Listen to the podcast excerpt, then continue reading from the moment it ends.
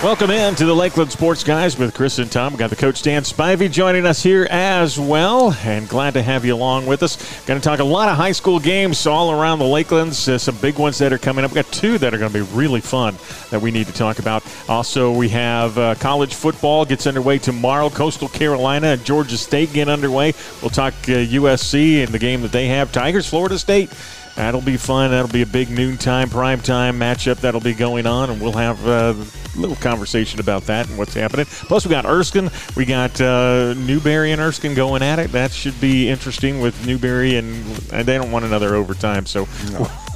we'll see if they go for the win for sure in this one. And, and then we got PC. We got to talk about PC because they got a big win over Wofford last week, and they get another big game coming up this week. So welcome into the Lakeland Sports Guys, brought to you by Howard's on Main and Uptown Greenwood. Make sure to drop by and see the good folks that are out there. Howard's has good homemade food that is out there. I love the sandwiches. Uh, Stan, you guys have had the breakfast. I have yet to get out there for breakfast, so um, I'm just one of those guys that I'm a night owl and I like to sleep in in the morning. He'll give you He'll give you that twelve o'clock breakfast burrito if you ask him for it. He may just he do that because he's, he's, already got the, the wrap there, finished wrap he puts with the burgers anyway. So yeah. Yep. So go on by, see the good folks that are there. B Rad is in there serving about what three thirty, four o'clock, getting ready for happy hour with all that that goes on, and then the live entertainment. No better place in Greenwood than Howard's on Main up there on that stage on Thursday, Friday, and Saturday nights. Always, um, always big names. It's not just like how we're going out grabbing somebody off the street and throwing them up there. Nah, they're always big names and you know, keep up. Like I said, that's one thing I do. I help Granger and I help Austin Landers with is I put on my page itself. So it's always generally those guys. So I, I don't have any connection to them too. But anyway, those are the big names that are playing. So. They give you the details and what's going on. Yep. All right, well, let's start with the high school because there are some fun ones that are going to be happening. And let's start with the big one. Uh, the game of the week, I would say, is the Hornets versus the Hornets. And uh, this is going to be played up at Dixie, Ware Shoals comes into town, Ware Shoals 1 and 3 in 1A, but they have played some tough tough teams. Mm-hmm. And then you got Dixie, who is also one and three. They picked up their first win against McCormick last week, 28 to 29, a big win for them in region play to get everything started. And this is this this is always a battle between these two, regardless of what you had to say. And Dixie, for some reason, Coach Sorrow has got them clicking here in the middle of the season. Well, and it, this is a rivalry game. It's been a rivalry game for years. You know, Hornets versus Hornets, you just pick your color, green or purple. I'm taking purple this week. You got green. Sorry, Dobbins. Uh, That's how you look at those games. I think I think the Dixie folks are hoping their concession stand will be open this week finally after the little mishap they had over there, and they hadn't had the concession stand open. They've had to serve out of tents and everywhere else. I think, yeah. but uh, but they're providing stuff for the people at the games, yeah. unlike some places yeah. we've been. Well, the thing is, this is how even these two teams are. Dixie has average is averaging 22.5 points a game, Ware Shoals is averaging 22. Ware Shoals is giving up 43 points a game, Dixie's giving up 45.5 points a game. So this is how even these two teams are. This is going to be this. Hey, this one may go extra inning. It could. It really could go. I mean, it's going to be one of those games. And well, I think if if anything. Um, Dixie and Coach Sorrow may have a few more bodies than what Ware Shoals has now. Both of them are going to play a ton of players both ways. Uh, you know, so it's just going to be a it might be a battle of attrition. I mean, I don't think they could. I don't think those teams, two teams, have enough bodies to play like Newberry did and play eight overtimes. if they did, they might be getting the student bodies people out to play. You know. I'll, I'll play devil's advocate here because I love a player that plays for Ware Shoals Y'all know who he is. You're at Dixie guy stand, so you're going to give me a guy, I'm going to give you a guy. Tom Gary, who's my guy at, at Ware Shoals? That's going to be the running back, Justice, the wingbacks. Yeah. Justice will be served. Let's leave it with that. Go from oh. there. Hey, but you got Stanley Johnson, who uh, you know yeah. has been really coming on here as of late. Last two, three weeks have been awesome. Well, he's a lot like mm-hmm. uh, Kristen. I mean, only a sophomore you know, 14, 15 years old, playing varsity football, and um, you got to get him playing time. I mean, he, you know, he's he's still learning, and so he played that, well last week. Yep, he played great last week, and and that's just meaning that's just showing me that the game is starting to slow down for him, and the slower it gets, the better he's going to get. And he's got some weapons around him. Well, he got Brandon to. Nance in the backfield with Yeah. him, and that's, I mean, that's pretty good running back. So this this game may be over faster than we think. You may have a 9:30, 9:45 end to this. This is one that if you really just want to get in and out of and be home by a certain time, this is the game to go to. And But like I you know, as soon as we say that, and we think this is going to be, you know, Justice Lomax running for 200 yards, and this one going Brandon for Nance goes for another 200. You know, and then all of a sudden they're going to come out and try to play air raid all over the field, and it's going to be 11:30 before you get out of the ballpark. You know, that happened with Emerald and, and Calhoun Falls back in the mid 2000s, right? Somewhere, 2007, 2008. I think was one of those games where we went down there and it we thought it was going to be over. Everybody's going to run, and they Yeah. threw it. We didn't get out at 11:30. I don't say anything to y'all about it anymore because I jinx you every time we think this is going to be a good game in Greenwood. But that's why I just keep my mouth shut and say if we get through by 12, we're fine. but yeah, it's going to be a great game. I mean, like you said, how much stand did the win at McCormick last week help Coach Starr at practice Oh, this week? tremendous, tremendous. You know, uh, but he knew what he had. He knew he had a young quarterback, and that you know if you're gonna beat him, you might ought to beat him this year because he does have a, a young team. A lot like Ware Shoals. I mean, a new coach at Ware Shoals that's that's turning that program around, and you might not want to play them boys next year. I've been impressed with be- Coach Dobbins yeah, what I, I think done. he's done a real good job changing the culture up there. We've always known that you know it doesn't matter. That team could be oh forever, and they're gonna cut the lights out, lock the doors, and everybody in town's gonna be in Regal Stadium, and that train horn's gonna be blowing. That, that's two constants that have been there. And you put a team that wins a couple of ball games in there, and it's just going to get louder and louder and louder. Well, I'm, that's why Dixie's glad the game's at their place. That's, right. that's it. Just so the train horn. Hey, they, you, you never know. They may make that thing portable. That, that, it wouldn't it wouldn't surprise me a bit. They put it on top. Of, they probably got that uh, their bus Purple Hornet bus wrapped, and they liable to have a special bracket on top of that No thing just to mount it and Just- tell the, tell the bus go. driver to pull this string right here. Talking about a wrap bus, I, I was coming through McCormick and they have they have one. I saw it the other day. it's pink for breast cancer awareness. Oh, really? It's like they shaded it a, a pink color for October. So when I when I saw one of the uh, well, it was actually Coach Fred again, but he was like, "Yep, we did that. We've done that last couple of years color wise." He said, "But this year it was easy enough where all we did was change a couple things around, and we made the the bus part, the drivable part, we're gonna make it the pink part, and the rest of it's gonna say Big Chiefs. But if you see it with the the, the glare and everything, it looks uh, totally pink. Really neat, and really good concept. So." All in favor of Breast Cancer Awareness Month, which gets underway here in a couple of weeks for the month of October. We'll they see, ready in McCormick? We'll see a lot of pink socks and Yeah. things going on that, Yep. that week, too. All right. Some other games that are going on that we need to talk about. Uh, how about Greenwood Christian? They go on the road to Thomas Sumter Academy. Thomas Sumter Academy is down in Sumter, down there in the Sandlands. Um, and Thomas Sumter Academy has kind of they were really good at one point, but Wilson Hall uh, has kind of owned that area as far as it Oh, goes wow. with the SCISA League uh, that is down there. They've had a hard time competing since. Uh, Wilson Hall has gotten as good as they did. Basically, the facilities is a big difference that uh, between the two schools. And Thomas Sumter is a, a smaller school, but Wilson Hall is a much bigger school, much more. Um, we, you you know, when I was down Mm. All there, the Air Force brats are Air Force and Army. Bronx are Yeah. down there, but they, I mean, actually, Thomas Sumter is closer to the air base than Yeah. than Wilson Hall is, and uh, you know Thomas Sumter is is struggling right now. They are they haven't won a ball game. Um, they've only got I think of 24, 25 kids. Uh, as of right now, uh, they're 0 4 on the season. This should this should not only be a big win for Gr- Greenwood Christian. They should be able to play everybody and get everybody some experience and game time here. and that that makes practice so much easier for those kids when they get to when they get just to get in the game and then to win a game too and you get to play in a win and you get the possibility of oh I might you know I might get to score in this game Yeah, well, Owen's going to have a huge Yeah. night. Um, he- Kate Eaton's going to have a big night. Uh, but yeah. the backup quarterback is already playing well Yeah. because he's had to go in in reserve just because they didn't want to run the scoreboard on everybody. Another thing with Sumter is, Tom, is Sumter High School and what's the other one, Crestwood?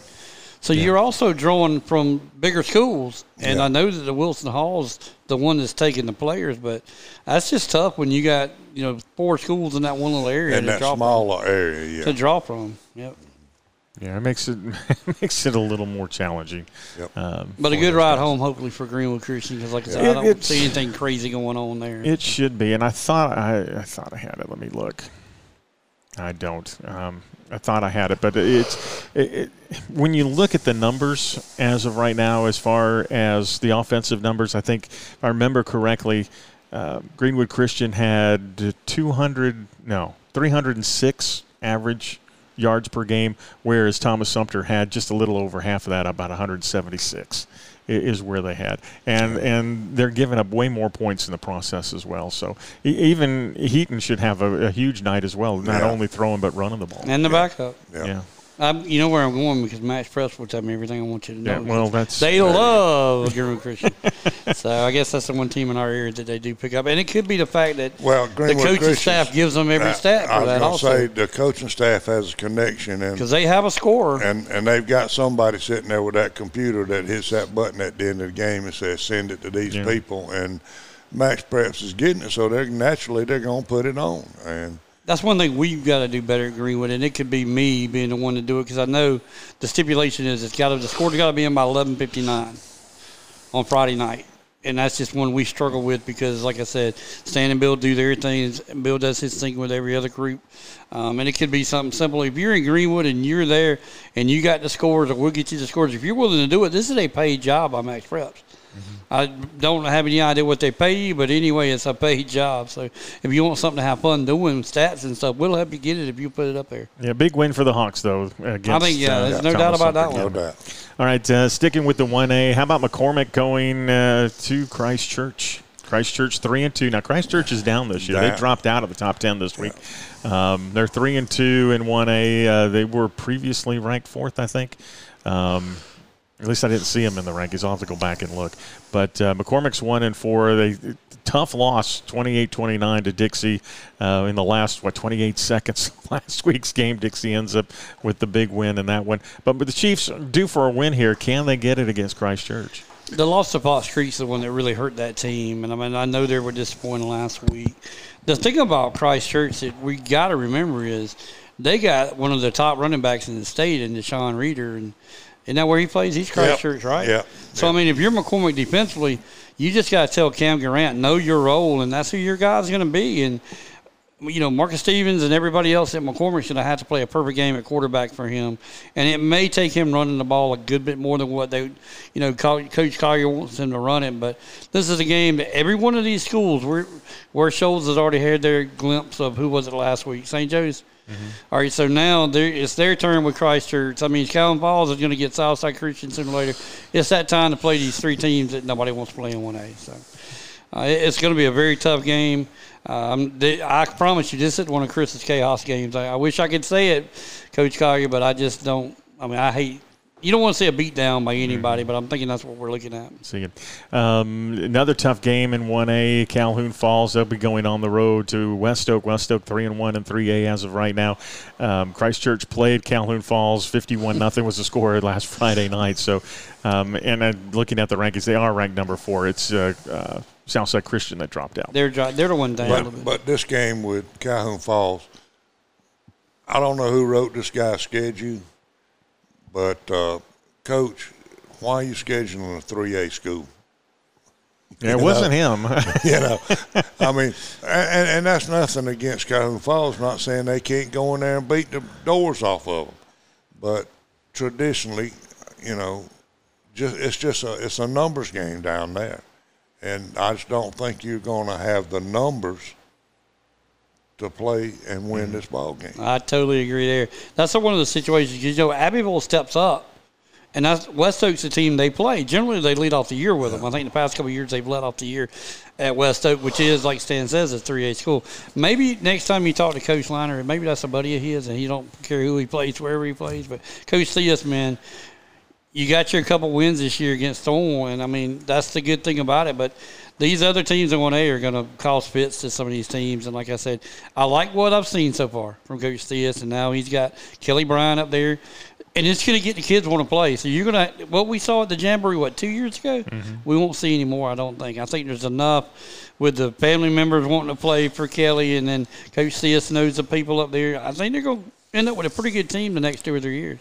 Yeah, you just got to get through the region schedule. But and it's with brutal. Realignment coming up, and I'm sure the coaches are going nuts as of right now because alignment numbers have gone in. So coaches now are it's, Now let's we're make just our schedule. waiting to see. Now and so we're we'll find out. Um, do they schedule West Oak or where where they come from there? So. Well, not only that, but I mean, you can almost with realignment. Can you imagine actually a Calhoun Falls? Well, they're always in there anyway, but just Calhoun Falls, Ware Shoals, um, Dixie, McCormick, just basically Well- having an elite to themselves. No, Oh, not themselves. Well, let's think about it because there's a good possibility if you listen to Coach Nichols in Abbeville that they may be moving down. If that's the case, usually 96 moves down with them. Mm-hmm. So, I mean, that's that's the trend that has happened, which means you would have those two moving into the 1A with Ware Shoals, Dixie, and Calvin But Falls then, and but McCormick. uh, on the same light, you listen to some of the Emerald people, and uh, Emerald's getting close to being a 4A school.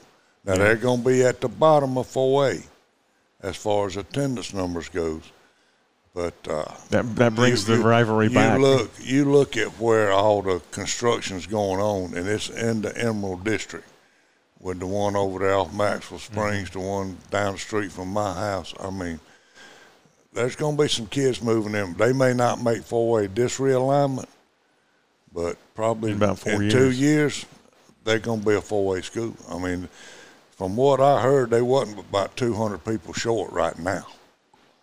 But what you say is proposed uh, with Nichols and the rest of them, I can promise you one thing: you're gonna have some three A's. I mean, some skis team. Well, not not skis, but you're gonna have your big three. Southside's already petitioned to move up. Uh, you, Christ Church is going to move up. St. Joe's is going to move Well, up that's because they don't it's the want high school Abbeville. league to deal with, yeah. and that's your own baby. That's Yeah. what I'm saying. So we may end up with another Gray and whoever else is going on again. So this could be even wilder than that. All right, uh, getting back to the games here in the Lakelands, uh, 96. They're three and one. They had a bye week last week. Uh, they had a chance to kind of reevaluate things. They're averaging 25.8 points a game. They're only giving up 17 and a half, um, and their only loss coming to the Saluda Tigers, which wasn't a bad loss at all. I mean, they, they did get shut out, but they only gave and, up 25. and we got to remember they're playing with a backup quarterback. Who's playing great, by the way? who's who, who's probably starting on a lot of uh, well he is the starter now but, Carver uh, Davis is a good. and it's, good it, kid. it might be hard to knock him out of that starting position now he's just a junior so he will be back next year too so uh, Well, actually, things are boding well for a coach down there Actually, I think Coach said he's a sophomore, so he will be Yeah, back. only a Maybe sophomore. Because Because Braden year, Mitchell, yeah, yeah, Braden yeah. Mitchell. I mean, I know Braden's ready to get back. He's showing it a bit, and I know practice he was happy this week, knowing that if he's clear now, I don't. Coach might tell us in a little Still got bit. to be clear Yeah, well, they're they're they're playing Pelion. It's homecoming.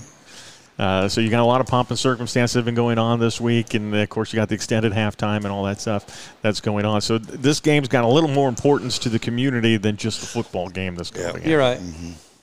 And you're finally entering where you want to be playing. Yeah. Anyway, so. But it, it- you know, in, in hindsight, when you look at it, Pelion as of right now, uh, they, they are three and one, but they well, excuse me, they're one and three, and they played really good teams. I mean, they took on Gilbert last week. I mean, got destroyed, but they played Gilbert real well, and then they ended up playing a lot of those CSR teams uh, in the process. I think I've got their schedule, uh, if I'm not mistaken. I pull it up here real quick. Um, when you look at Pelion and their schedule. Uh, Bethune Cook, or excuse me, Bethune Bowman, 22 to 8, uh, ended up being a win for them. They lost to Columbia, 48 to 28. Eau Claire, 35 to 28, was a win, and they lost to Gilbert, so they're two and two of right now. but but the, two two Gilbert's a two A school right It's a three A. three A school. So three, th- those three losses are against bigger schools. Bigger schools, yeah. You know, three A schools now, maybe lower tier three A, but still, you know, in the record books it's a three A school. So, uh, ninety six at best be ready. Don't let don't be paying attention to all the outside noise with the pretty girls walking around, uh, and the halls painted up or whatever they do down there. Uh, concentrate on the game. Our coach will have them And ready. I think know. coach will have them ready. He'll have him ready. Uh, this team is everybody was a little suspect early, and before the season really started, about can this guy get this program turned around? You know, and people were willing to give him a. Uh, he's turned it around. There's no doubt. There's a whole different mindset down there than what it was this time last year. So that's kudos to the coach. Yeah, but he's got a lot of people that are playing both Yeah. ways, and two with this cooler weather, that's that's going to gonna benefit help. them. That'll help. And the way that they play, the cooler weather helps us also. I mean, they, they they play with their hair on fire, as Coach likes to say. And with that being said, the hotter weather it, it wears on two way players. Whereas you've got two way and it's cooler weather, it'll you know you can you can Yeah. enjoy that a little bit more. And plus the heart the hits sting just a little bit more. They can say Zay will have a big game Yeah. probably. It probably will. Caught up with Coach Matthew Bennett earlier. Here's what he had to say getting ready for this game in the bye week.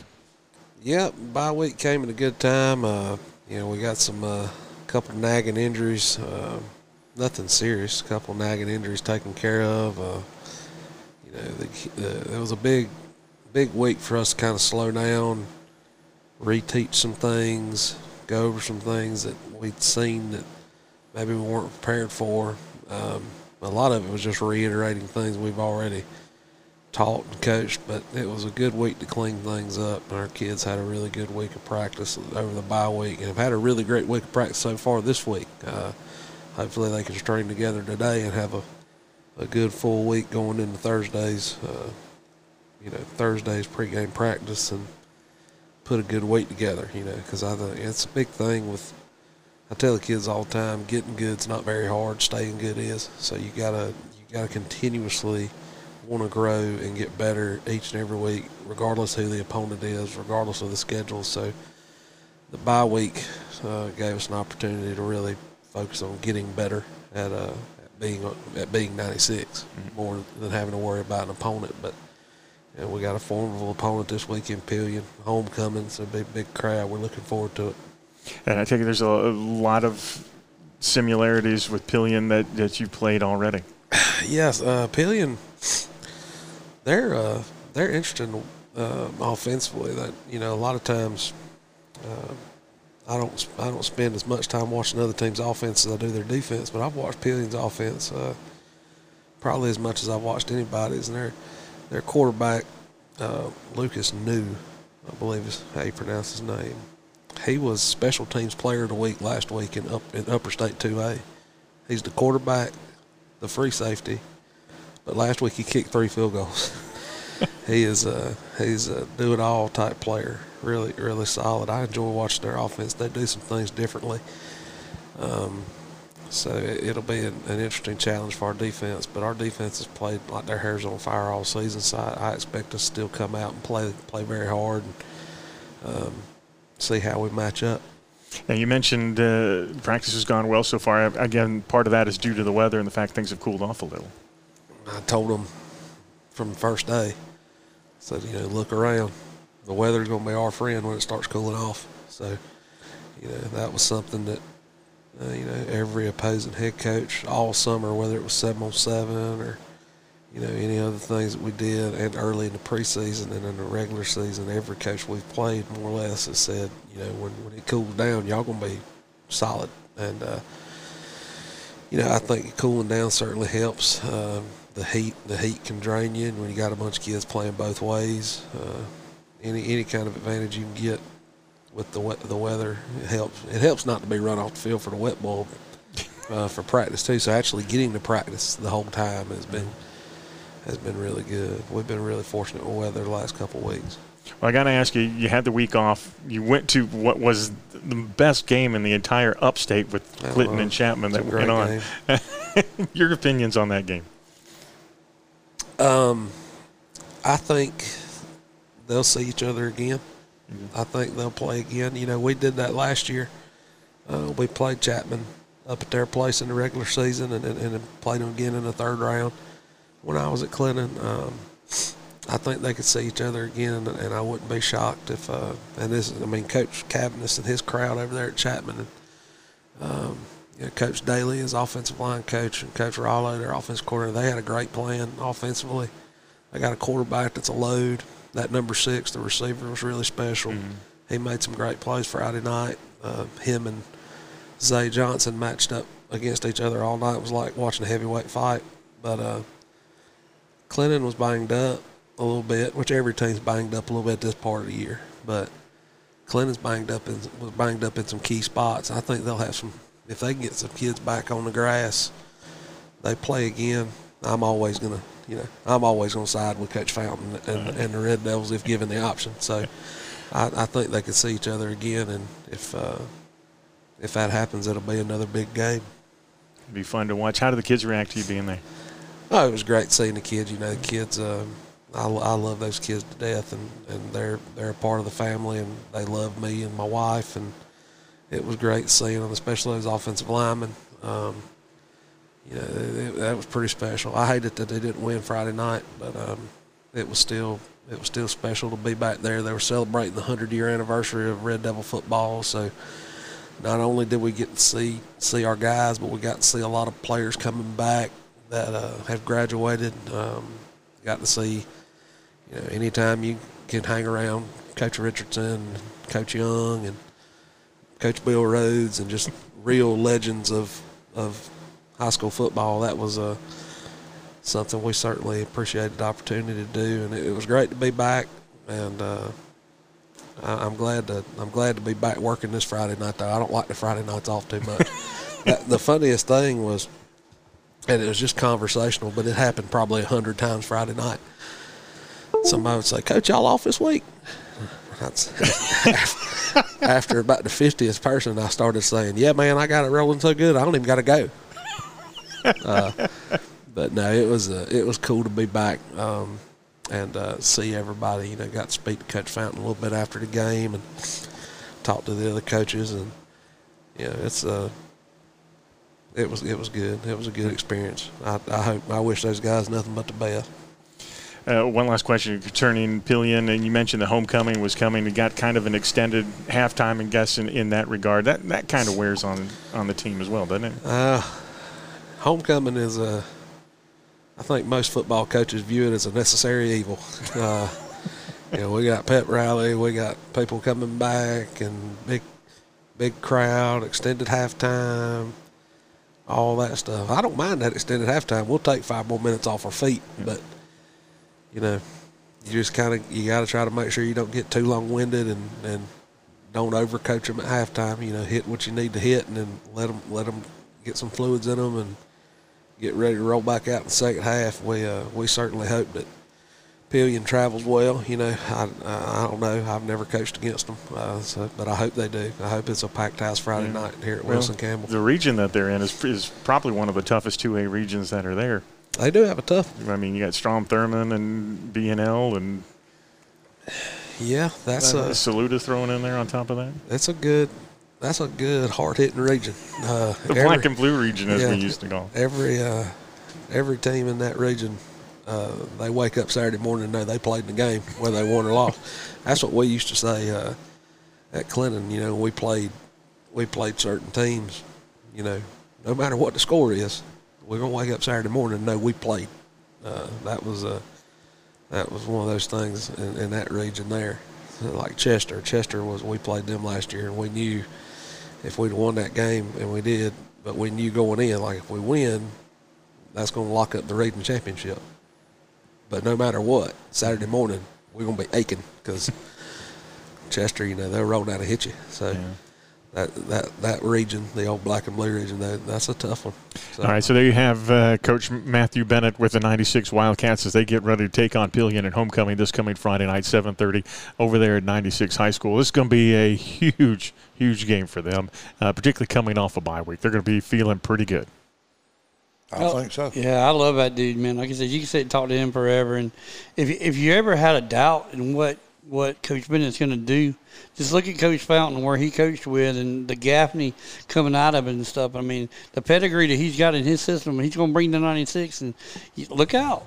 I'm telling you, because like I said, he's going to turn that program around very quickly.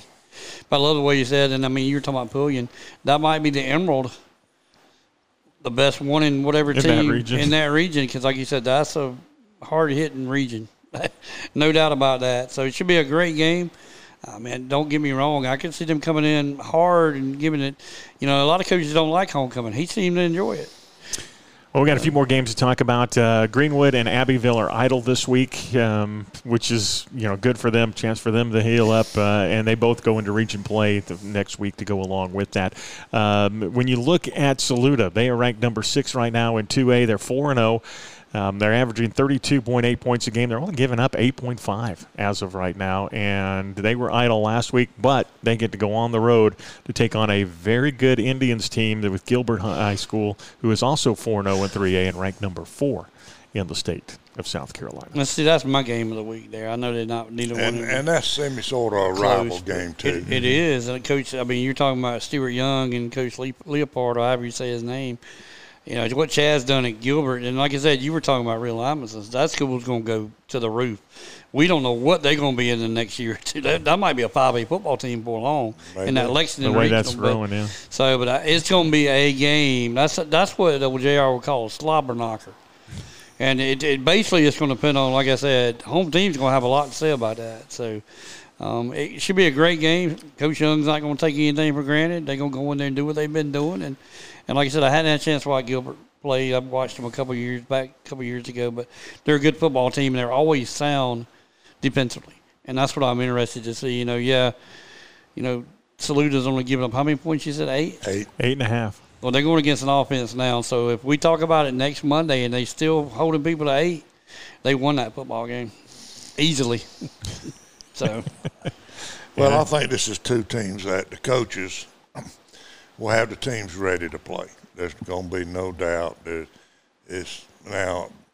I mean, we might could check. I doubt that this would be homecoming for Gilbert. I don't think the Gilbert coaches would appreciate that if if the homecoming committee selected this game. I feel sure they were told not to select this game. um, uh, but a big game, and we'll decide a lot coming into the when we get more toward the playoff um, as far as wins and losses. This is going to be a big game for Saluda, and I think they need to win it. In it to win it. that's what it's got to be. I mean, it's Yeah, that yeah. mentality now. Cause Yeah, Don't let's see. Doesn't let's see. Doesn't Saluda play Strom Thurmond next week? it ought to be coming up pretty close. I know Strom Thurmond's got no. Yeah, uh, they're in the North same Augusta, so- region, Yeah. so I'm thinking it. Like I said, I was trying to look it up on my phone. Says I'm dead, buddy. So he's tired too. Um, I think that's next week. If it's not, it's the week after. So could this be the trap game that Coach Young's trying to keep his guys out of going to Strom Thurmond, looking at? I mean, going ahead, looking at Strom Thurmond, because that tip probably will be region. That will probably be one of the top teams that you're going to have in that region. Well, you got those. You got three So- really big teams. Um, depending on what BNL does, which BNL team shows up, because they started yeah. out really hot and then ended up with a lot of injuries uh, through the course of all that. But um, yeah, they got Gilbert this week. saluted us. Then they play Pelion okay, the so week it- after, so it'll be October sixth, Is it- and it will be at Strom Thurmond. So back to where they were for the uh, Upper State Championship. Upper Championship. state championship. Another game, grind. Yep. yep. So yeah, we had You're fun long at that one. All right, uh, another game that is happening in and around our area that uh, we want to talk about is the Crescent Tigers. They get to host uh, the Emerald Vikings in this one. Emerald took a tough one on the chin, 52 to 14 against the Bears of BHP. But Emerald right now, um, you know, they're. They're giving up 29 points a game. That game last week did not help. Uh, before that, they were only giving up 21 Yeah. Yeah, that game in. Uh, that game made that much of a difference. They're also scoring 17.8 points a game, and we know that they've been within a field goal of most of the games of winning. game, Yep. So they still are the best 0 4 team in, and around the Lakelands, regardless. And Key Holloway, he got the Mayor's game ball this week. Um, ended up having that big touchdown run. Uh, was able to move the balls between the 20 um, 20s. I mean, I mean, they had a good game and a good game plan. Um, in talking with some of the folks that saw it, penalties hurt them. You know, all of a sudden you get a holding penalty, uh, back another 10 yards. You get another holding penalty, and then they had three holding penalties in a row that set them back. And all of a sudden you get to, you know, three and 30, third Yeah. and 30. I mean, Bus ride, plane ride. it, whatever. it's, you know, that hurts. And a lot of drives were like that. And they had a touchdown call back. Yeah. So, But this game, I think, is very, very winnable for Emerald. Crescent has a good team for the first time in a long time. they gave Abbeville all they could handle. Oh, they could handle, but uh, I think you know it, it's a road game, so that that might throw the monkey in the wrench. But I still think that Emerald has the bodies, and uh, I think they'll have them prepared. They they want to win. They're not going over there to, like we say, going to lose and pick up a check. They going to, to get the win. So let's. Uh, To win, they got to put points on the board, and that's what kind of worries me about it. They got to get that ground game going. Wiki.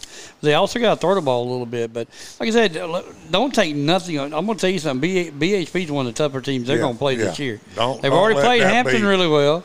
Like I said, this is the best O and whatever that they're going to be, and. You know, like I said, thank you, Kevin Thomas, because you called them Iowa High School too last night or the other night on this thing.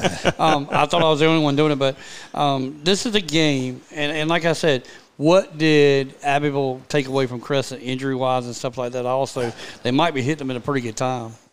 That's what they need to have happen. So, but we waiting on Coach DuBose. Like I said, as soon as they get that W going, they, that smile's going to be happy. But that, the region they're in, those W's are going to be hard fought. They are. Every one of them is going to be a hard fought win, and there- there's no slouches in that region. Uh, they're just not. Yeah. we Clinton. It's that's a tough road to hoe. I'm not laughing. I mean, you were talking about who scheduled Calvin Balls. I mean, who scheduled poor De- Coach DuBose's team this year? Boy, they, Well, he did that to himself. Well, uh, he, he's a liner guy then, so he would play anybody anywhere. But that's a tough region. Like you just heard Coach uh, Bennett say it. You know, being former, uh, you know, at Clinton and everything, he said, "Man, you played Chester and you played his team, you get smacked in the face, and you got to come out. And sooner or later, that one win stands all it's going to take. Yep. And if if they could get it this week, going into whoever they may have next week, it's going to They start. start with- region play next It'll be week, it'll so. be region, so it could be a Chester. It could maybe it's a Union County. Is what we need it to be. Mm. That would be the the game he really could use up up front. So yeah, don't talk to Lawrence about Union County. No, That'll no. be another one. Lawrence, uh, by the way, they are going to TL Hanna. Uh, we saw what happened with And Greenwood that- and that, and, luck. and that Yep. will be ugly. I Um, just wonder how many yards Bashawn Burton and uh, what's the other the other two kids. I mean, they you might see Yeah, Tom Perrill. Donald, Joe Donald. You might you might could possibly see four or five hundred yards rushing in this game for that for one each team. for each running back. That's what I'm saying. it could I- be. I don't know if they got enough time on the clock because they're going to score so quick. It'll be running too. know. so more than likely. Yeah, and they're going to put it there. There'll probably be a running clock by the fourth quarter. yeah. Um, Tough I game mean, for Lawrence. And though. we hate to say that for Lawrence because we got all the respect in the world for that Smith. program over there. But, dude, y'all just something's going on over there. When you get it figured out and get it figured out quick. I know Stan. Offensively, they Yeah. need some way to Well, generate yeah. points. we want them back in our. I'd love to have them back in our region. I, that's just a rivalry across that lake rivalry, whatever you want to call it. I love to have that game, and I mean, I, I could see Coach Liner fighting for that one too to get it back with Coach Smith. But it, it's just a tough game this week. They got a tough road to hoe the rest of the way through, but they'll start. You know, unfortunately, this is a tough week to start. Yeah. Sorry, I ran us down that rabbit hole. getting You're back, good. Getting back to the Emerald game, um, I had a chance to catch up with Tad DuBose. Here's a little bit what he had to say uh, after that big loss against the Bears last week. Yeah, we you know we had to do some soul searching. We did not give um, our best best effort from the second quarter on, and um, you know we have to challenge our young people to step up and, and do things in a better way and and do what they're coached to do. But um, this week, uh, you know, temperatures dropped down a little bit and get a little fall Christmas, you know, crisp in the air, and we'll. Uh, we we going to work and, and trying to get better and preparing for the Crescent Tigers. And the Crescent Tigers, they uh, last week took on Abbeville, and they really, in my opinion, challenged Abbeville. Abbeville only won 21 to six uh, overall. So, I mean, that says a lot about the Tigers and, and what you guys are going to go up against. Well, Coach Sheldon Evans and his guys up there, they're doing a great job. They've got their numbers up, you know. Um, you know, they've got about 50 kids on their varsity and their JV team. Uh, they got really good team speed, which is, uh, you know, which in the past Crescent, you know, usually doesn't have, but they really do have some guys that can run. Um, defensively is what, you know, stands out to me. They were able to hold Abbeville to 21 points and, um, really contain their running game, and that says that's a big credit to them because uh, you know, you know they run a three man front, a three five, and you know they're stunting and slanting, and linebackers are coming everywhere. So it'll be a big challenge for our offense because they get after it and they got some big bodies and and they got some speed on the back half. And offensively, their quarterback is the one that makes them go. Um, throws the ball, you know, decent enough to keep you honest, but he he really is back there to get the football and run it. And you know, they run a good good setup of plays. They run a, a bunch of power plays with him and uh, counter plays and uh, they just do a good job up front, and they'll be a big challenge for us. As far as your JV goes, uh, I mean, they've been playing extremely well. Uh, they played last Thursday night up at BHP, and even in the loss, they still managed to hold them 21. Yeah, well, we fought hard. and, You know, we didn't play well offensively. Uh, mm-hmm. Braden Westbury, our little JV quarterback, dislocated his shoulder. Um, we found out this week he's got a crack in the bone, so he'll be done for the year. Um, but we struggled a little bit offensively last week in the JV game, and um, you know, and Friday night was kind of the opposite. Offensively, we kind of moved the ball when we didn't shoot ourselves in the foot, and um, so you know we're continuing to grow. Once again, we you know we we we deal with young people, and uh, we're trying to to lead them in the right way, and um, you know hopefully we'll improve and be ready for Crescent this week because, like I said, they got a good football team. Going to be fun to watch. I want to mention uh, that you guys had the the uh, middle schools here last week. Yes. Well, you had a great game with West Side and North Side uh, going at it here in that regard. What did you see from those teams that, that you're looking forward to having? Well, the good thing about it, they played here, so I got to film it, and because uh, we were at, we were at BHP. Uh, you know, Westview's got a got a talented group of kids. You know, if you if you look at the middle schools over here in Greenwood, there's always a great mixture of size and speed. Um, you know, and, and, and when they when they get together, it's a unique situation when these three middle schools get together and they're competing for what they call a little city championship. And uh, Westview the other day, their quarterback Bo Height is is is an is an exceptional athlete, and he stands out because in middle school ball you don't see it a lot, but he has the ability to to move around in the pocket, and he spins it really well and uh, they got a couple of kids. Uh, I think the little Marino boy he catches it well, and a couple of other guys, and so they're able to throw it around a little bit, which is something that you really don't get to see a lot at the middle school, and um, and our guys down there at Westview they're they're doing a good job of of molding these young people and teaching them the game of football. Yeah. Sounds like a lot of fun with that group. well, they, I, you know, that's the thing about middle school football is that that's a different adventure. Um, sometimes it's just it's a challenge sometimes some days just to get them dressed and get them to the field in time for practice. Um, but uh, you know that age group is always good to watch them get out and play, and you know we've got great numbers at all the middle schools here in in Greenwood, so they've kind of split it off with the Greenwood schools, and they'll play a seventh grade game and an eighth grade game.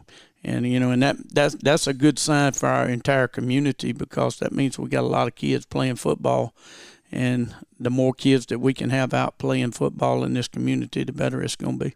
Sounds like it's going to be a good time for for uh, the future as well. So. Well, it, yeah, it will, and you know, once again, the numbers are improving, and and you know, we've got good quality coaches at all middle schools, and you know, and I just appreciate the job that those guys are doing.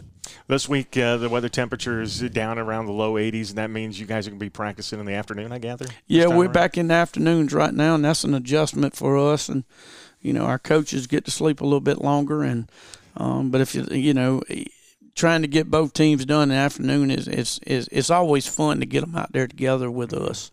And, um, you know, we'll do some board drills today, and there's a couple of couple of our little JV guys, they get kind of froggy and they want to call out varsity guys on the board. And, you know, it just has a little excitement, a little fun to it. And, you know, if, you know, as a coach, if you feel like that kid can handle it, you know, you might let them mix it up a little bit and just see where they're at. But uh, sometimes some of those little ones, they don't understand and they'll be like, I want him. And I'm like, oh, you're not quite ready for him. so, uh, you know, but that's the fun part of what we get to do at practice. And, um, we'll go out today and you know the weather's wonderful and uh, we'll go out today and try to get better. All right. Best of luck this coming Friday night. We'll be rooting for you. Thank you for Miss Tom. Appreciate right. you. Sound the horn. So you have Coach Tad DuBose and his comments uh, about what they've been getting ready for this week, and of course last week against the the Bears and, and what had happened. What they uh, teaching moments is what I called it at that point. But he also got to talk about the West Side and and the North Side matchup that they had last Wednesday night or last Thursday night. Thanks to the JV being out, they got a chance to have that at their field. And from what I understand, it was it was a packed house. I mean, you heard it from your I heard house. it. But that, what what interested me with that was the fact that he said we got to video the game. Mm-hmm. You're the coach of a high school team, varsity high school. You're coaching a middle school game. Okay, you're gonna go back and you're gonna watch that tape because you want to see what you got coming next year. That's his future. You're right. yeah, that's exactly the future right. of his program, and And see, Tad did a lot, a lot at Abbeville helping out over there with Coach Stickles would would write. Ele- I mean, Wright Middle School. So they've always used that technique and stuff like that. And Greenwood's lucky again because you have Westview and you have Northside, and like I said, those are two. They battle it out every year for that Greenwood crown, whatever you call it. But uh, good athletes there and good coaches over there, and that's what I'm saying. He, you're right. He's a kid at Christmas time going over there and watch the quarterback that throws it around and. well, So- and he knows the quarterback because he played baseball at Emerald last year. Well, these kids are baseball so- players. Yeah, you're right. Yeah.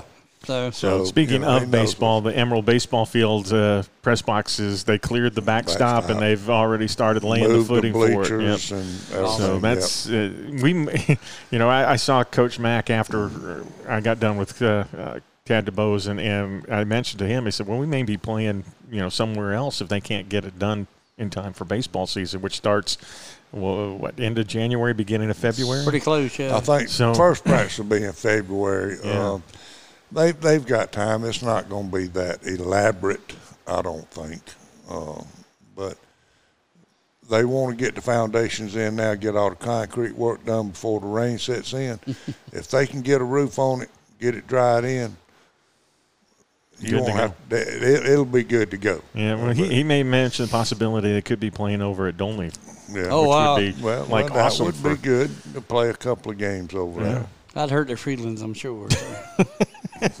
I would really. Get a few well, games now. I will say my son played for three years at Emerald, and right after they opened the school up, he never played a home game. We played every home game we played was at Lander, and you know it's different. It's different because the kids get out of school, and they go home and whatnot, and then you just meet back over at Lander to play. It's not like you can hang you hang around the school and you know, you walk down to the field. It, no, it's, you know, they're getting dressed in the parking lot and walking over to the field and play the game, and then they go home. All right. Uh, with that being said, that's going to do it for our high school segment. Uh, I want to thank uh, the coaches for all the preparation and providing the interviews for us as well. Always a lot of fun to go out and meet with them. Um, also, thanks to good folks out at Howard's on Main. They uh, help us out uh, tremendously and able to be able to host our podcast out there.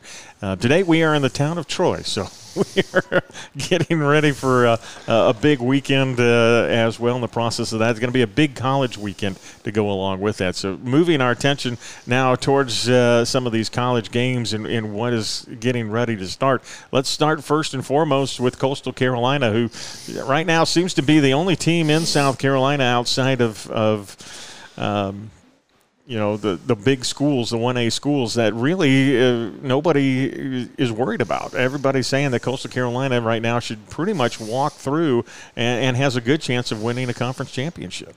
Wait, but you you put. I, I want everybody to get on your computer and pull up a copy of that Coastal Carolina roster, and just look at uh, the heights and, and and unlike high school, they do put heights and weights on there.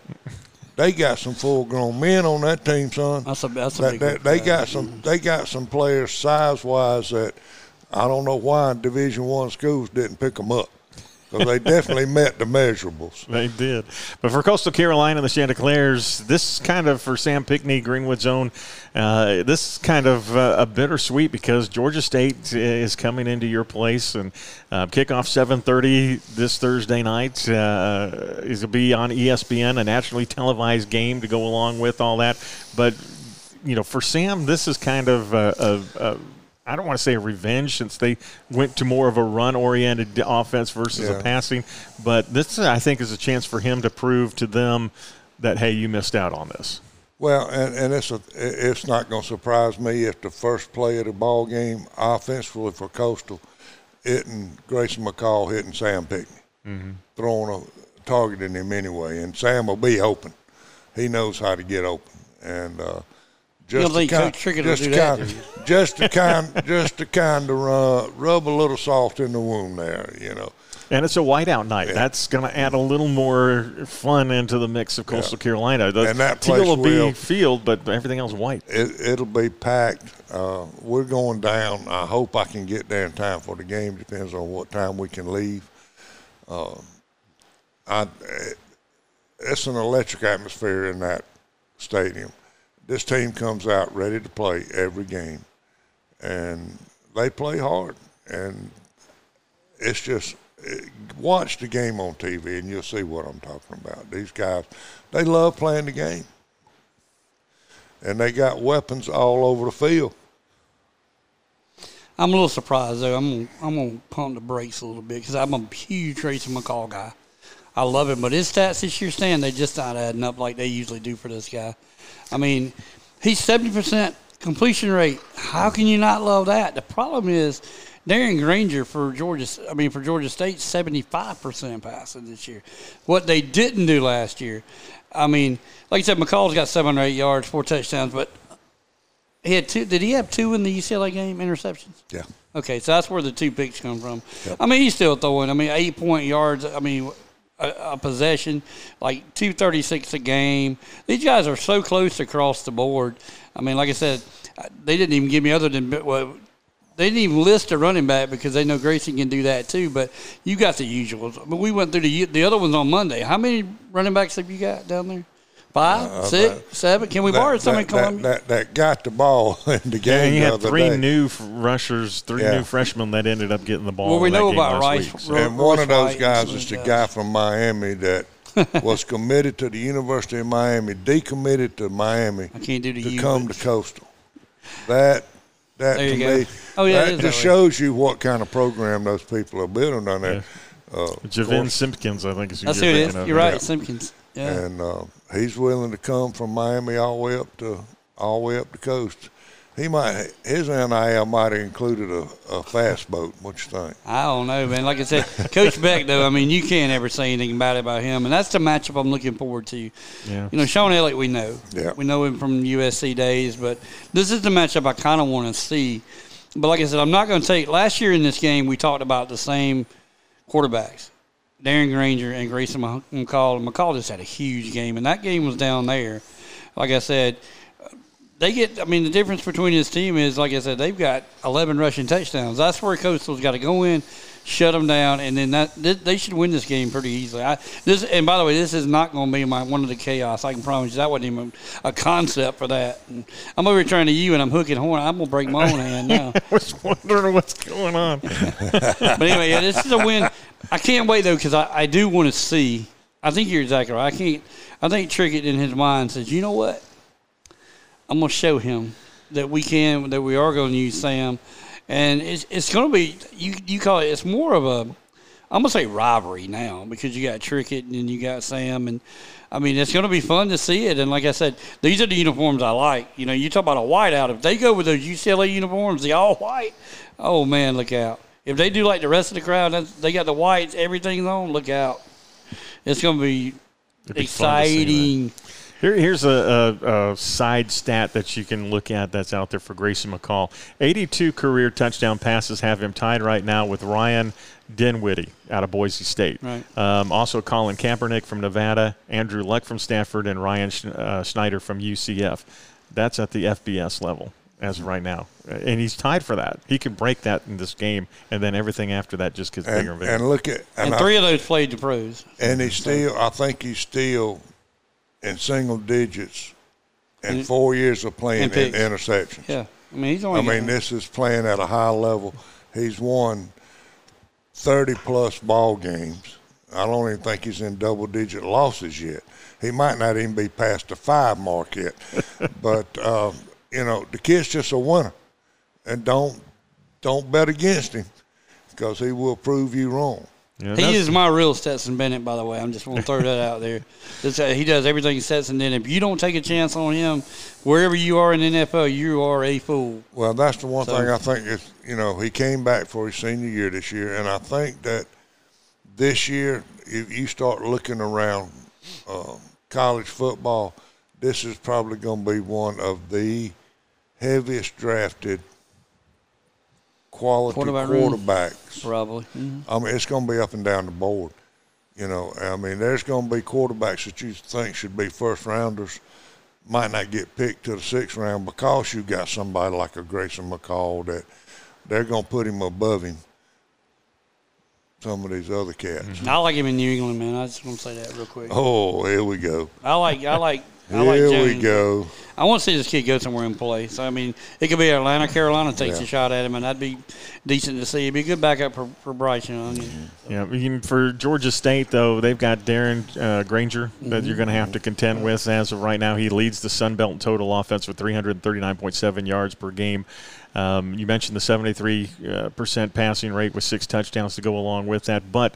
Um, you know the games at Carolina, and he has not. I mean, last year he did not do well when when Coastal went down there. He has struggled against the, Chanticleer's defense. That is there. Part of that reason happens to be redshirt senior um, J.T. Killen. You know, now don't forget about the fellow up I the mean- road now, well, yeah, and there's Braylon. Brian Braylon. Braylon Ryan. I mean, don't forget about the man up the street. But like I said, defensively, Coastal's been good, and they They're they, solid. They haven't changed that focal point. This No. has just been an offensive little switch around and see what we can get done with Coach Beck. And I mean, like I said, uh, I you know what I, I will say I'm impressed with Grainger this year. Now I had to go back and look at who they played so far, and they haven't played quite the schedule that Coastal has. But I mean, this kid's got six touchdowns, no picks. I mean, Grayson's got two.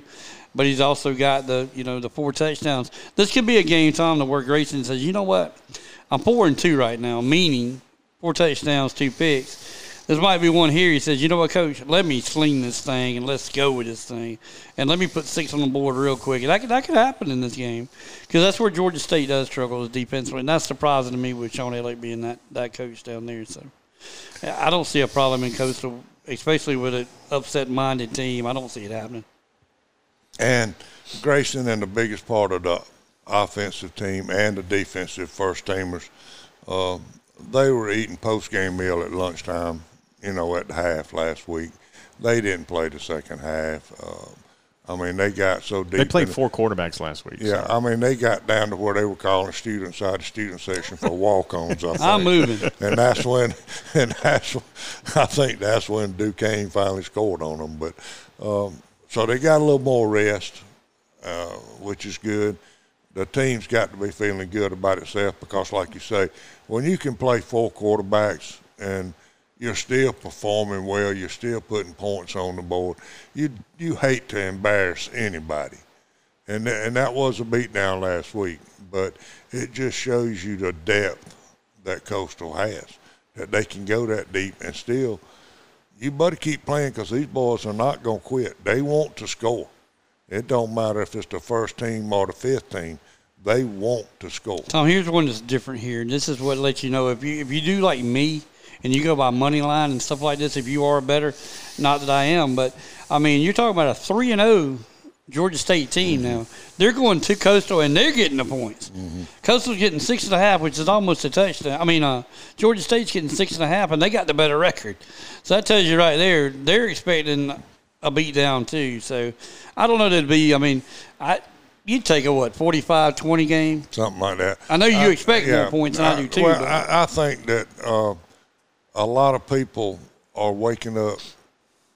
They saw that Coastal UCLA game and saw what this team was capable of, and and that was a lot of the people out on the West Coast that that you know a lot of people outside of state of South Carolina don't know a whole lot about Coastal Carolina down there, but they're starting to They learn. learning. They're starting to see it, and and it wasn't just a BYU flashing a pan COVID. We'll get them to come in and Coastal beats them. No, they, these guys want to win every ball game, and they're going in there showing you they're capable of doing it, and it don't matter who they play. A lot like App State and some of these other teams in the Fun Belt. Mm-hmm.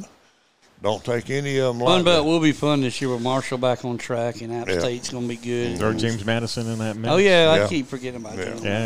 Yeah. you can't do that. Mm-hmm. it's not my Troy this year. Sorry, the Trojans aren't going to be where we need to be. But So 7:30 Thursday nights. Make sure to be there, be square, because it is going to be fun.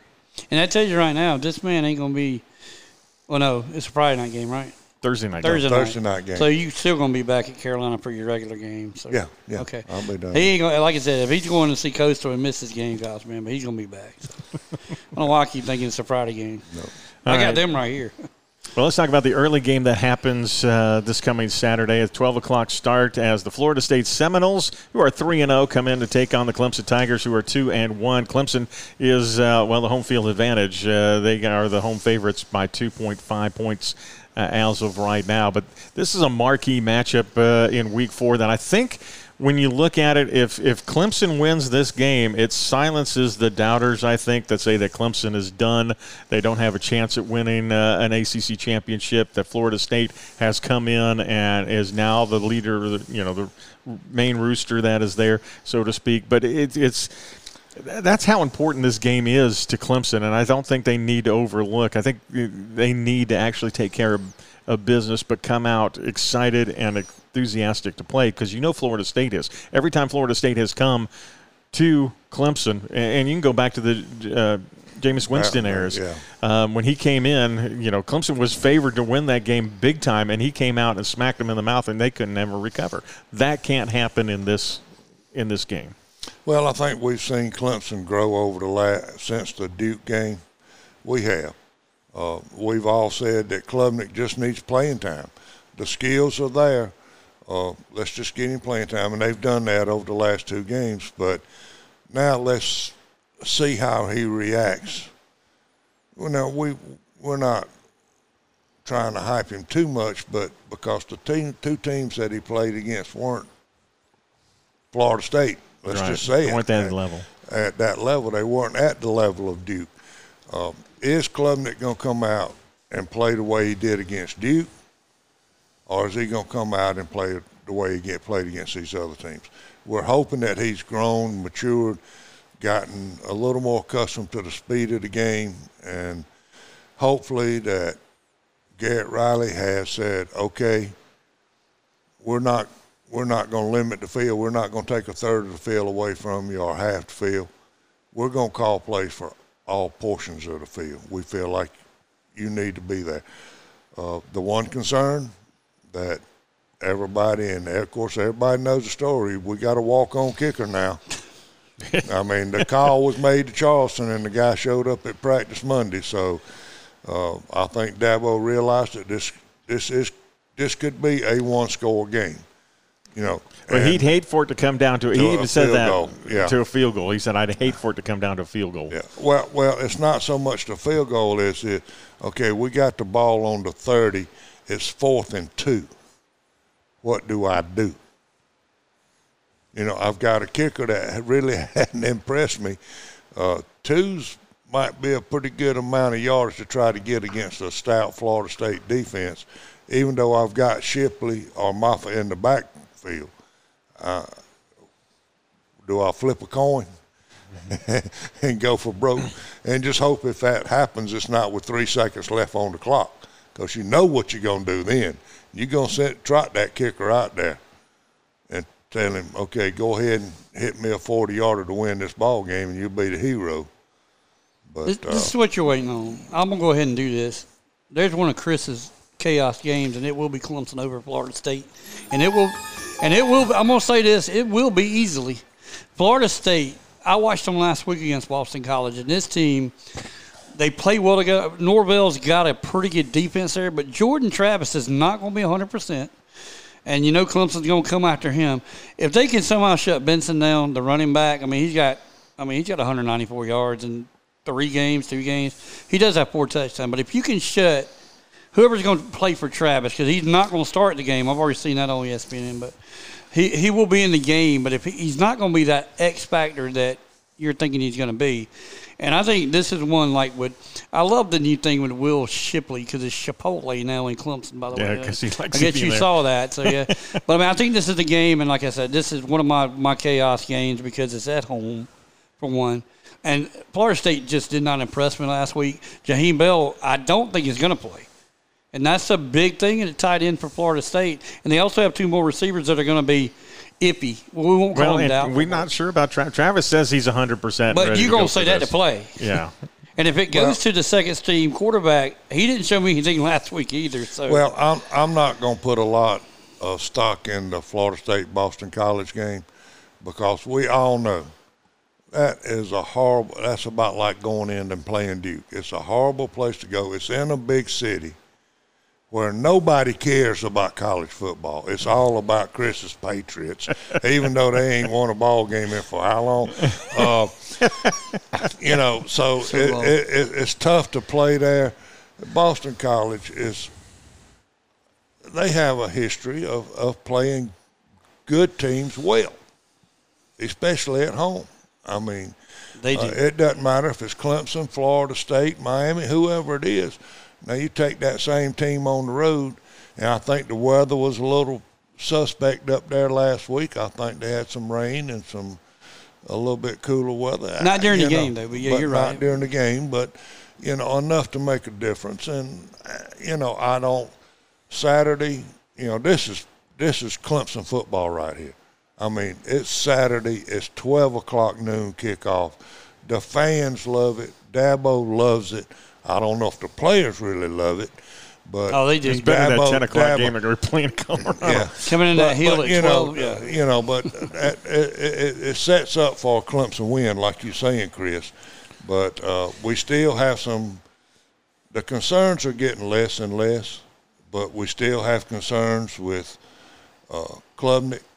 How's he gonna play? Because this is gonna be a big time game. this is a good defense. That, that, that, that, that- yeah, this yeah, is I'm a, not- this is a big time game, and uh, under you know you're not going to be under the light, so to speak, but you're, You're going to be, be in the lights. this. This will be the first game he's played in front of eighty something 1000 Mm-hmm. Now they're going to be on his side. That's the good part about it.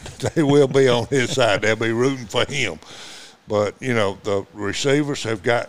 He, he I know he's frustrated with some of the receivers because they've dropped passes.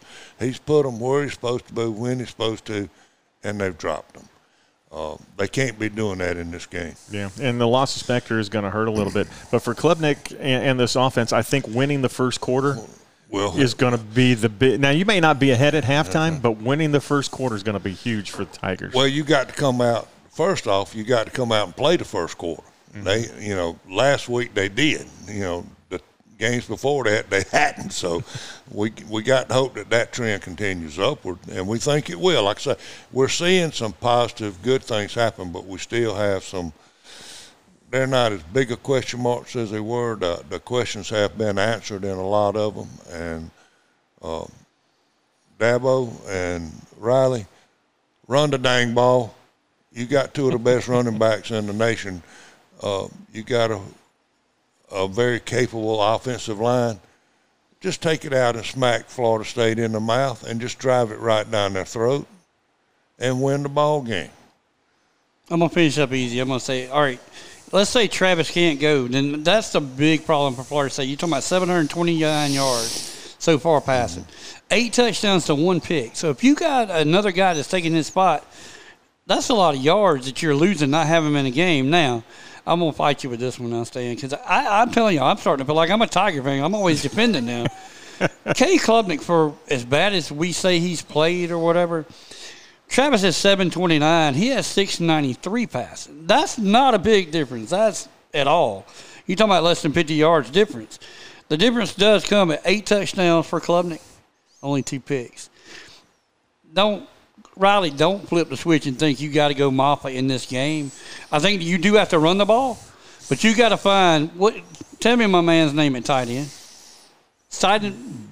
Berenstein? Berenstein or whatever. It Yeah, Ber- whatever his name is. Find that dude in the end zone because you know Bo's going to be over the top, and Shipley. I think that's where you see Shipley maybe with two touchdowns. He has none rushing, but he has two receiving. So I'd like to see that concept continue, and that's the way they win this game. Like I said, but you're right. If, if Florida State comes out and Travis is playing, and they go nuts, this game could be er, over over Be quick. be. Well, That's why it's chaos. I think ball security. I think ball security is going to be a big deal for Clemson this week too. Uh, you can't turn the ball over. You can't give Florida State an opportunity.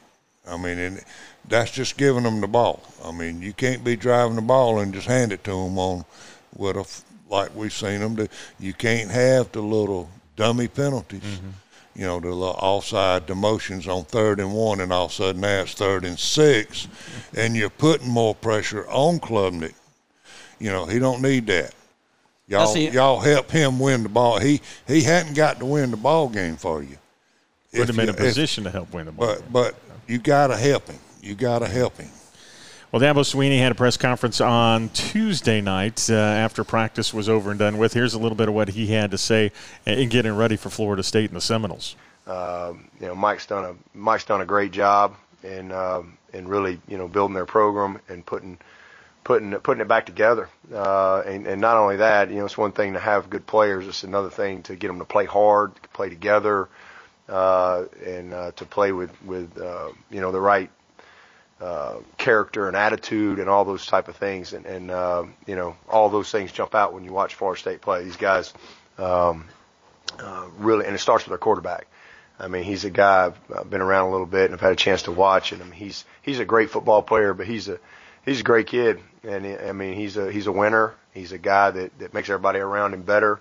Uh, he's got a ton of, of, of football character and a ton of just character in general, and that, that kind of shines through him in every aspect of uh, of his life. So, got a lot of respect for um, you know this team. Um, very very experienced football team that we're that we're getting ready to play on offense and defense. Got a lot of guys that have played a lot of football.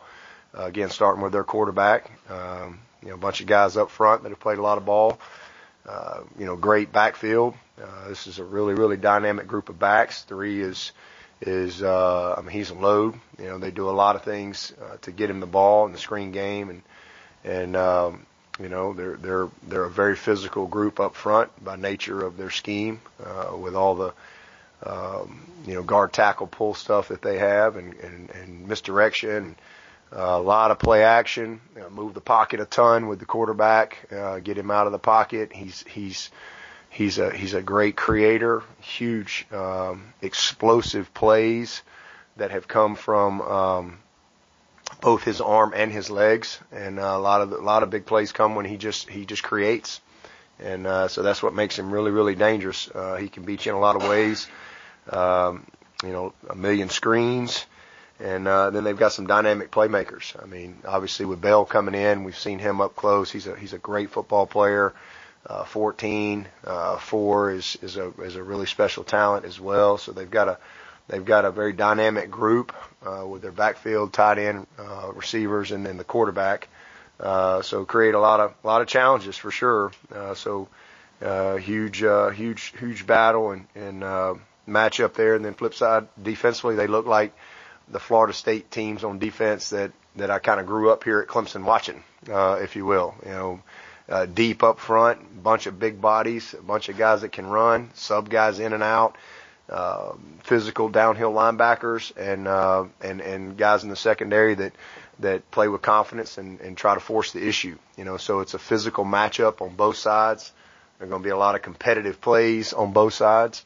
Uh, so good football team, every sense of the word, and and uh, man, we're excited about the opportunity and the challenge, and and um, you know look forward to uh, being a part of it. So there you have Dabo Swinney, his press conference from Tuesday, and what he had to say about the Florida State Seminoles, and, and most of that coaches speak, uh, you know, respecting your opponent. That that is coming in, but one thing he didn't mention was the kicking game, which we have already mentioned is, is a bit of a concern. Florida State definitely has the advantage in that.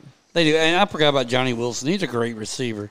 Um, but like I said, Jaheim Bell's also got two or three rushing touchdowns to take away from from uh, Benson from getting it. But uh, like I said, we don't know about we don't know about Jaheim Bell. If he's game time decision and can't play, that's touchdowns you're taking off the board. And if for some reason, like I said, if Travis, of course, he's going to tell his coach he's going to play.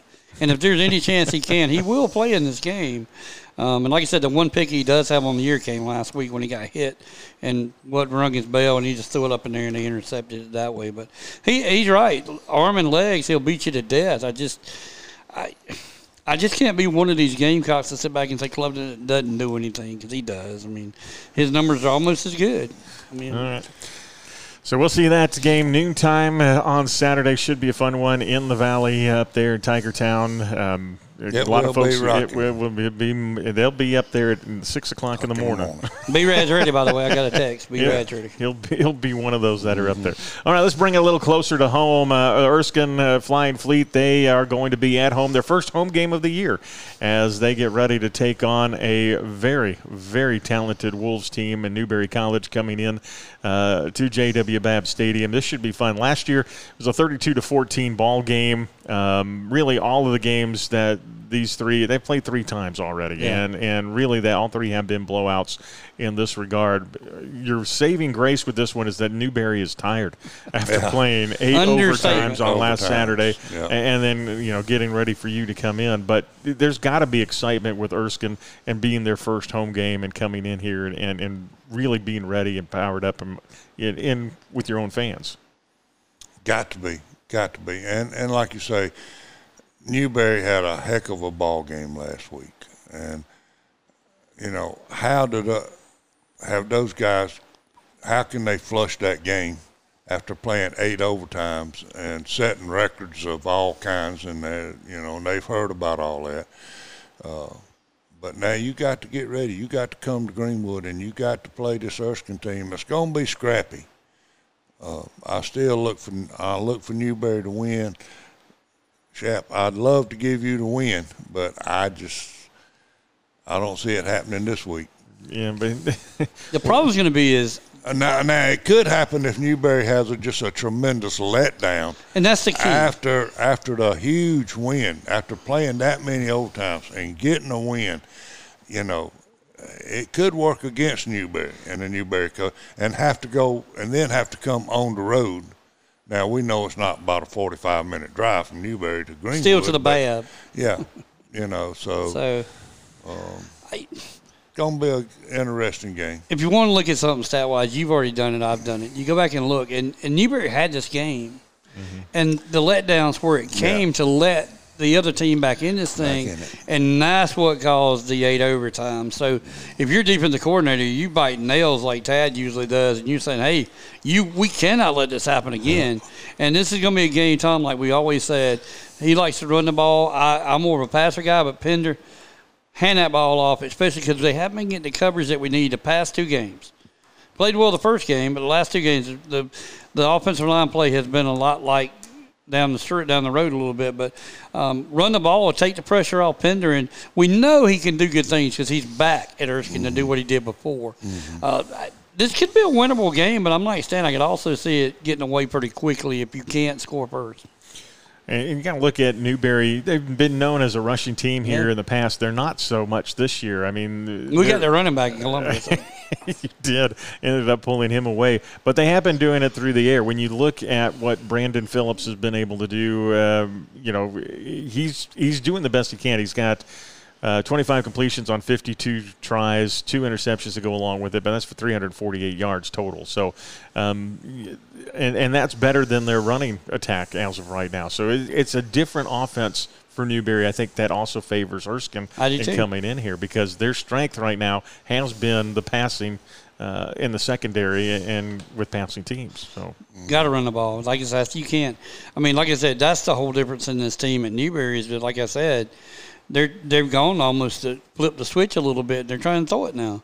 They don't have that running back they had in the past. And I mean, th- this is the perfect opportunity for Shap Boyd to get to get on get them a win. Yeah. Yeah, because these boys are. I think you used the word tired. I mm-hmm. mean, these boys they wore out. Well, and the thing about it is, you know, if Shap can come out and run the ball, shorten the mm-hmm. game by maintaining possession.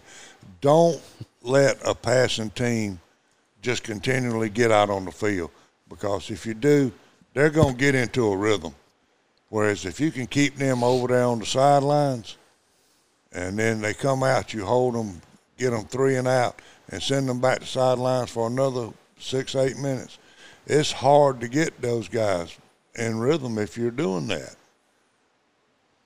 It Should be a good game, my man. Like I said, it's a winnable game, Coach Boyd. You got to pull it through. He really needs this game too. By the way, Tom. Let's be totally honest Yeah. about it. He he needs to quiet the whispers that we're hearing in, in the Greenwood and Due West area. Just put put it to bed. Win you a couple games back to back, and I like to do as away coach. Yep. Yep, and see if we can break this three-game losing streak and come away with a win over the Wolves uh, in this one. It will be at J.W. Babb Stadium, uh, six o'clock Saturday night is when it, and it'll be First Responders Day, Student and Faculty Appreciation Day as well. So come on out, support the Flying Fleets after you watch uh, the Carolina Fleet and Nation. Clemson games and all that stuff.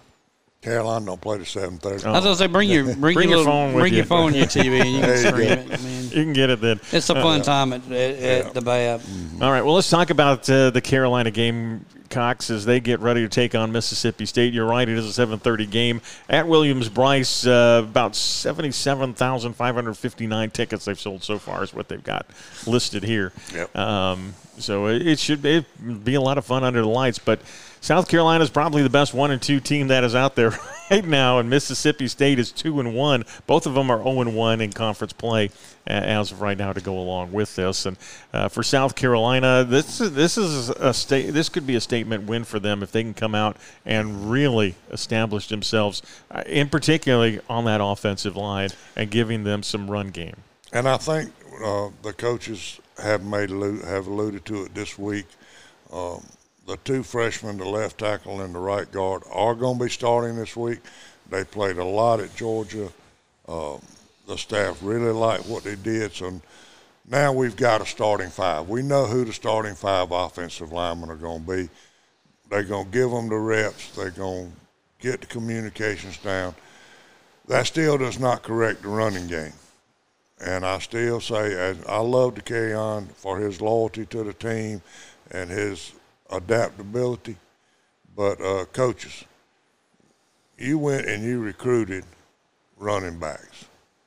Let's put them in the game. Um, probably the biggest problem that I see, and it's it's a it's one reason we're probably not seeing any more juju than we are, is that the offensive line has got to give a little better pass protection. And when you've got a running back, that's the one hardest thing, especially like with Dakereon. He's never had to block. I mean, yeah, okay, he played wide receiver. Yeah, he threw a little, few little old rub blocks. I mean, nothing where you got to hit anybody. Uh, now playing in the backfield, you get that 6'2", 250 middle linebacker coming untouched. You got to put your body in front of him, and that's not something you can just. It, it's got to be a mind over matter Yeah, thing. now, be something big. You ain't. You don't have to mind because it ain't gonna matter. You got to hit him, and uh, that's the one thing. And, and if you've got a running back that you recruit, he's had to do it in high school. So let's see if we can't straighten that out. Uh, we know uh, Juice is not playing this weekend. Uh, Marion Brown is day to day. They're saying his hamstring's looking better. Uh, and Moire, he did play a little bit against Georgia with the hamstring. They said he did not tweak it at Georgia, which is a good sign. Now, he didn't have that many plays, but the one stat that I saw, Debo played 70 snaps, every one of them defensive Yep. from the linebacker. You cannot do that and expect that man to be able to play at the end of the game. You have got to get Pup Howard and some of these other guys. If you don't do nothing but just send them in for two plays, I'd rather send let Pup get 15 plays. That's 15 less that Debo's gonna have to play. You do do that twice, and you've given Debo a half a game's rest. If you do that in two games you got to start playing, and we're seeing it. We're seeing more and more of these freshmen getting to play. Um, and we're going to see some more freshman wide receivers, especially Wells is not. They're not even going to dress him this week. Probably not next week. And then you get to the open date, so he's going to have time to get that foot healed. Yeah, and O'Mega Blake, you saw what he did Yeah, in the yeah. absence at, at Maury, Georgia against yeah. the number one team in the nation. Yeah, and, he uh, he did pre- he held his own. Let's just call him Yeah, that. he did. And X Man is still going to do his stuff. We know he's going to be the primary target. Uh, but get some of these, and we're doing it. Lewis looked good, He did. and he can step in and play in that slot, which is. Um, we've got some other younger guys out there. Doty needs to continue to improve, and they're saying he is.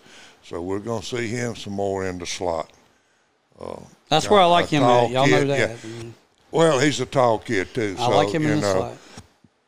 I think yeah. Trey Knox has got to have a big game for Yeah, us. I mean, Trey. that's going to be Trey had a big drop in the George game. If he had caught that one ball, and of course, He remembers. wet, you know, So- who knows why, but he he still dropped it, and that would have been a first down that would have kept a drive alive. So uh, he learned from it. All right. Mississippi State's got the same, a lot of the same problems. They have no offensive line. Uh, I love Will Rogers to death as a quarterback, but he's a plant my feet and throw it quarterback, and they don't have the line this year for him to do that. Yeah. Uh, Lideatrick Griffin is the wideout that he's been thrown Yeah. to for the most part. I love the name. Yeah. Um, I got that with Yeah. your name up above it because I said, and the running back, yeah, he's he's Yeah. playing well, I man. mean, he's he's playing very well. 13 for 132 catching wise, yeah, Yeah, some he's been touchdowns. huge. And then defensively, this is where they're going to have to step up. Their defensive line is going to have to be stout. You're going to have another big game from Nathan Watson, Jett Johnson. They had 31 tackles total last week against LSU. A couple of sacks to go along with that, and a pair of interceptions uh, in the process. So that defense is going to have to continue to to really step up to if Mississippi State even wants to remain in this game. And that's where I that's where I'm worried because, you know, like we usually talk about it all the time. Like you know, what they do is what I'm always saying, man. Take that center, if you're nose tackle, and shove him back into Spencer Rattler's face. And when you do that, you've already dispelled any handoffs that's going to come that way. You got to go with slide passes. You got to go with pitches or something like that. And that that's where they, they actually have a shot in this game. I mean, like I said, you said when Mike's Leach patching away. I mean, they, they really don't have that running game. They really abandoned it with Arnett as a coach. But I mean, I hate that for him. But this is a game, you know, they, even though Will Rogers has not had the year, I mean, six ninety two and five touchdowns, he's still better than Noah Spence as far as like touchdowns, interceptions. I mean, he don't have an interception pass. And like I said, Rattler's got the four touchdowns and two picks. And Joyner, believe it or not, and this is a stat when you were talking about we got to find a running back. Joyner's 28 for 75. That's no rushing yards, but he's got three touchdowns on the ground. Yeah. I mean, that, that is a bright spot. But like I said, X Factor returning kicks. I mean, he's your go to guy. we got to have. I, and this might be a game stand that we would throw a, a Nicholas Harbor in the game as another tight end. Just Well, he he played, and what a lot of people he's playing. He played in the Georgia game, but the problem is he don't know how to get open. yeah, he, it's going He, to take a he's bit. a freshman. He's still learning the routes. He's got to learn how to get open. I mean, it's a track star, by the way. Yeah. So let's put him at wide out and tell him go, Yeah, I'm good. and tell Spencer throw it as far as you can throw it because he'll run under it. And we know South Carolina is going to win the third quarter. They have done it, uh, with the exception of the Georgia game, for what the last eight games. Uh, they have ended up winning the third quarter, and that's pretty much when they've you know, put the dagger in a lot of a lot of confidence. And we're back at our normal time, like Yeah. Clemson's at twelve. We're back at the normal seven thirty time, and yeah, I love that lighter trick, whatever his name is, Griffin. I mean, I, that's just a name. I looked at, it, I was like, nah, my phone's wrong. Man. My eyes playing tricks it, on it me. Does that is, really- man. like I said, don't, I'm telling you, don't close your eyes on Will Rogers because he will beat you if you don't. Yeah. It was two But- years ago or last year that he he ended up having a really good game is, against But us. this is a game that's in Willie B. it is. Uh, the only question right now is that low that's coming across Florida right now, and maybe hugging the coast. Uh, maybe some rain in Columbia. Take your jacket, Stan. You'll be It's, cold. it's, it's going to be more toward the coast. That's what they're predicting right now. But this is going to be a lot like last week. Maybe some light rain in the afternoon, clearing up by game time. But the field's still going to be wet. You know, it'll drain well, but it's still going to be wet. It's a depression, man. We Yeah. can't let it be depressing. But Yeah. like I said, I, I don't know what's going to happen as a Gamecock. As I'm a Gamecock fan, if we come out and lose this game, I'm going to be. This is the one that we we shouldn't lose. It shouldn't even be close to losing. Well, the line is only six and a half. Well, that's what I was going to ask you Gamecocks- because I didn't write Yeah, that so- down. So that it's. I, I didn't pick that. That's not one of the ones, so don't be hitting that button. But like I said, this is a game I think that you know we talked about Klubnik, but also this is a game Rattler really needs to settle some stuff for himself to get back on track to where he's not four touchdowns, two picks. That's what we saw last year. That was indicative of, la- of last year's way he played. And like I said, if they come out and they don't blitz, because like I said, he loves running, and he's a really good runner when he gets the ball. When they do blitz him, I think they take the same approach as Georgia and just say stand back there and throw all you want. But we'll see. And that would be a good game plan, especially in the rain. We don't know, and that's when that's when Beamer and the, and his guys are going to. That's where Dow's really got to impress me. So he's a long way from it, but that's where you impress me, Coach Loggains. You got to show me that you can make it, the adjustments that we haven't been making. All right, South Carolina and uh, Mississippi State doing battle 7:30 at Willie B this coming Saturday night. Should be a fun one there. Let's turn our attention to PC here quickly. Uh, they got the Butler Bulldogs that they're going to be going to in Indianapolis, so they get another road trip. Not quite uh, the easy one that they had up at Wofford. I, you know. I, I like Indianapolis and going to Butler. When we swam against Butler, it was always at the Natatorium down there in downtown. A beautiful, huge 50 meter pool to go along with that. Their facilities at Butler, football wise, are just as spectacular in this one. And this is going to be a one o'clock game in the afternoon for them. So, I mean, this. This will be a tough matchup. Butler plays extremely good football. Well, we saw what PC is capable of doing last week when they took out Wofford. Um, yeah, 23 20. That, Yeah. that coaching, the coaches over there, they, they've got the players believing they can win. Even though they don't have a scholarship, they, they're going to go in and, and, and they're a lot like Coastal. They're going to come out ready to play, and they're going to play for the win. They're not going to play for a check. They're going to play for a win and say, we went into Indianapolis. We made that long road trip and they're probably going to be on buses. They're probably not flying like some teams do. Uh, I don't know that for sure, but Yeah, this is the first time matchup between these two Uh, schools, too. yeah, so If this was basketball, you better look out. Yeah, 'cause Butler yeah. would beat the brakes off of them. yeah, they would have. Yeah, Um, but what you're talking about with the with the, like I said, I've been through downtown several times. You got Pacer Arena, which is it's a different name. It's not called that, but the Butler Basketball Coliseum is two blocks down, I think, and it is nice. You're right. The and, and like I said, the football. I haven't seen that stadium yet, but I'm sure it's just as nice as the, as the basketball is. So, I mean, it, it could be an interesting game. I just think this is a good football team. I know we're under a new coach and everything, but this is a good football team. They're This just could be a good challenge. I mean, at they play out of the Butler plays Yeah. in the MIAC. The you know that's the the, the lower set of uh, or the group of five, I Five, guess, kind of part of that uh, group that is there. But that's also the group that's in with North Dakota State. Yeah. the Salukis from Southern Illinois. I Your mean, team. yeah. So it's it's going to be interesting to to see how they match up. And I think this is a bigger me- uh, measuring stick for them than last week's game against Wofford.